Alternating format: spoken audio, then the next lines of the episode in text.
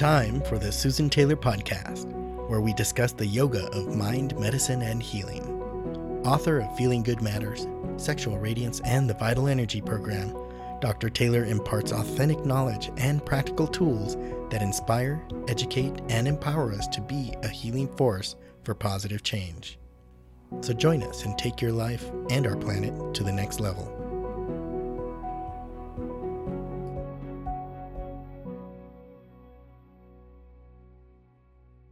Hello, and welcome to episode 86 Six Steps to Optimize Your Meditation. If you've ever tried to meditate, you might have said that it isn't that easy. And you know what? You're not alone. Meditation is not so easy and requires precision, skill, and practice. In today's episode, I'd like to discuss how to prepare for meditation, why stability of the body is so important, and the importance of proper breathing. The practice of mindfulness and meditation comes with a lot of practice, apart from just learning the skills to calm down and focus. Meditation is life transforming, and it requires that you train yourself with precision, concentration, and practice. And with pure intentions and a sincere effort, you do become connected with your innermost being, yourself. And I spoke about that in the last podcast. And the more you're engaged in practice and life itself, the more refined your mind becomes.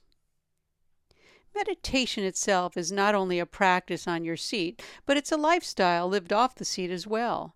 And for many people wanting to learn to meditate or wanting to deepen their already established practice, practicing a few lifestyle habits actually will optimize your practice. And this is what I'm going to go over today.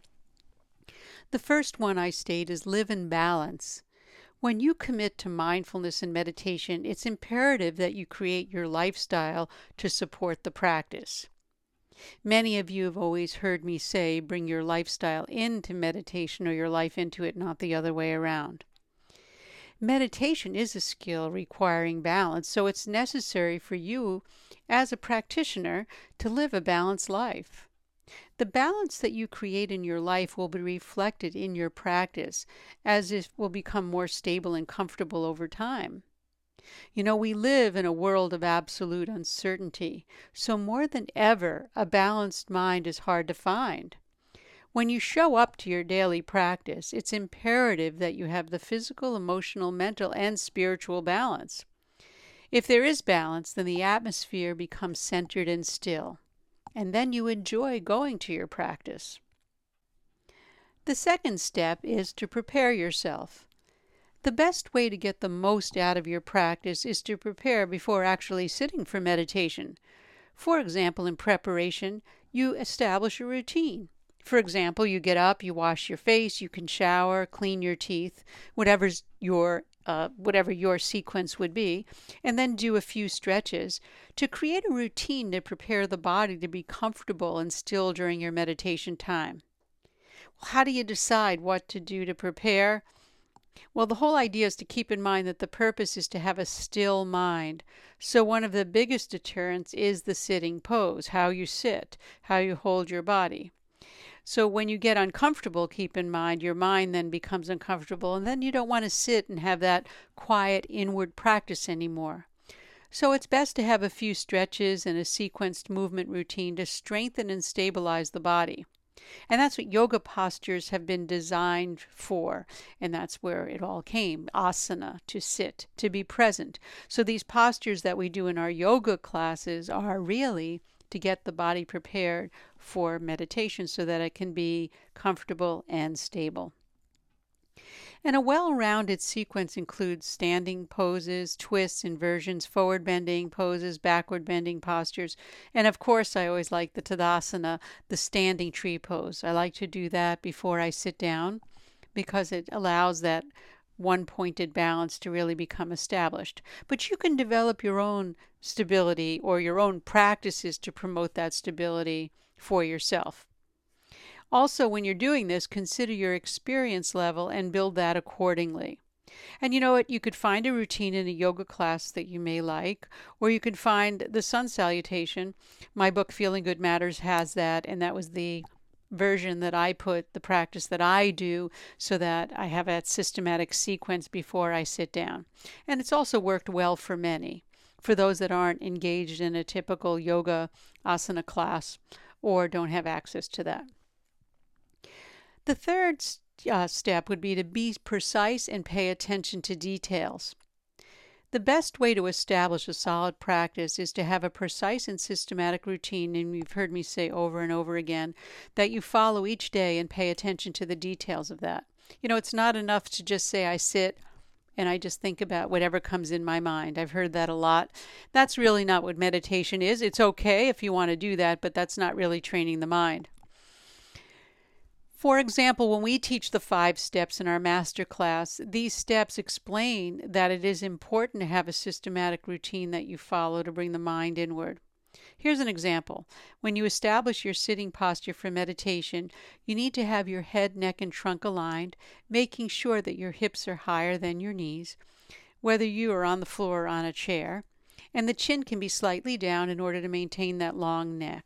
And that'll pave the way for the mind to go inward. Then the next step we teach is to bring your attention to your breath. Breath is the key anchor for the mind at this point, and we'll talk about that in the next step. And then after we establish the breath, we relax from our head to our toes and our toes to our head. And then we proceed in the fourth step to refining our breath even further. And then it follow it gets followed by focusing our attention on the last step. And these five steps we repeat each day. It's a five step sequence, and it's actually designed to settle the mind and bring the mind from the outside to the inside. From a neurological perspective, we start with the body and then we bring it inward by focusing our attention. The fourth step, as I mentioned just previously a moment ago, is to incorporate the science of breath. Breath is the most important aspect of any mindfulness and meditation practice because it regulates the nervous system. By bringing conscious awareness to the breath, we activate our internal deep level change, and that helps bring balance to the body and mind. A conscious breathing practice, otherwise we can call that known as pranayama, should be the key part of your preparatory practice that establishes a meditative container, and that's your body. And this will ultimately help you improve concentration, build focus, and enhance your health. Keep in mind, though, that the foundation practice before we start talking about pranayama and moving the energy fields with using the breath as the vehicle we must have already been established in diaphragmatic breathing. So that's the key skill for anyone learning to meditate diaphragmatic breathing. And the fifth step is to be fully committed to your own practice and create a positive intention.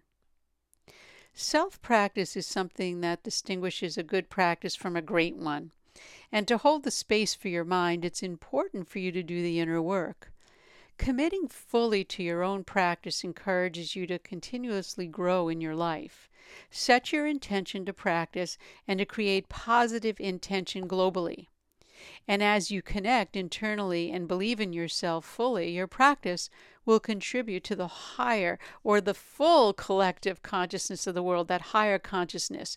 It's not so much we're doing the practices just for ourselves, but we're doing it for the collective consciousness so that we can be a force of positive change. And the sixth step always keep your inquiry alive by studying and continually learning. Life never stops teaching us on and off the mat, or on and off our cushion or chair, wherever we're sitting. As a seeker, don't stop being a student, regardless of how experienced you've become. To bring excitement to your practice and to be more innovative with your life, continue your education, whether it be through workshops, retreats, or trainings. I have to include here online courses because that seems to be the wave that everyone's going. So please, when you engage when you do engage in online course, make sure you have classes that engage with humans. It's ideal. I know we do supplemental classes, but we also have live classes so that humans can now interact. And then the classes online can be supplemental. So if you have an online class that you're doing, make sure it's supplemental to something that you're doing live. That's why we do live events and we offer online sessions following that. It helps to reinforce what's going on if you practice mindfulness and meditation, you have the ability to be the guiding light for others by introducing them to self love, self awareness, and the mind body connection. If you follow these six tips, and put it into your practice, it actually will serve to lift you up and transform your life. So let me just go over them one more time what those six steps are living in balance, preparing yourself, that's the preparation before you sit, be precise and pay attention to details, establish that systematic practice. Incorporate the science of breath, learning the foundation practice of diaphragmatic breathing. Commit yourself fully to your own practice and create that positive intention. And six, always keep your inquiry alive, studying and continue learning. These are the keys that will keep your practice alive and enriched and encourage you to keep following that path. And as I always say, do your research and see what works for you. And that brings us to the end of this episode.